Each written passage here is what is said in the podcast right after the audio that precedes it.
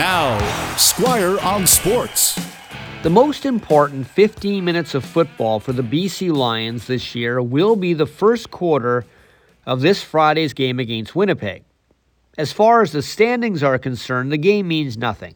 The Blue Bombers are first for sure, and the Lions have wrapped up second place in the West. But the first quarter is when Nathan Rourke returns from over two months of rehabbing a badly injured foot to play quarterback for BC. The Lions always said he could be back in time for the playoffs, but when you saw him on his little scooter to hold up his injured foot back in September, it was hard to buy into that timeline. But here we are.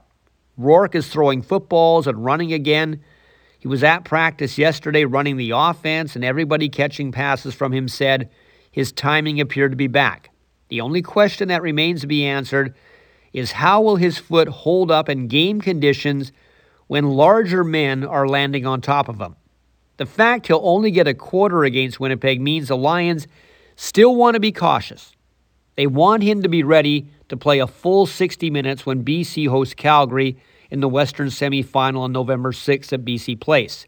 The Lions also know that a healthy Rourke, ready to start the postseason, will mean more ticket sales. They missed out on selling seats because the fans seem to be ready to buy into the hype about Rourke, the hype they were hearing about him all summer, but then, of course, he got hurt and couldn't play.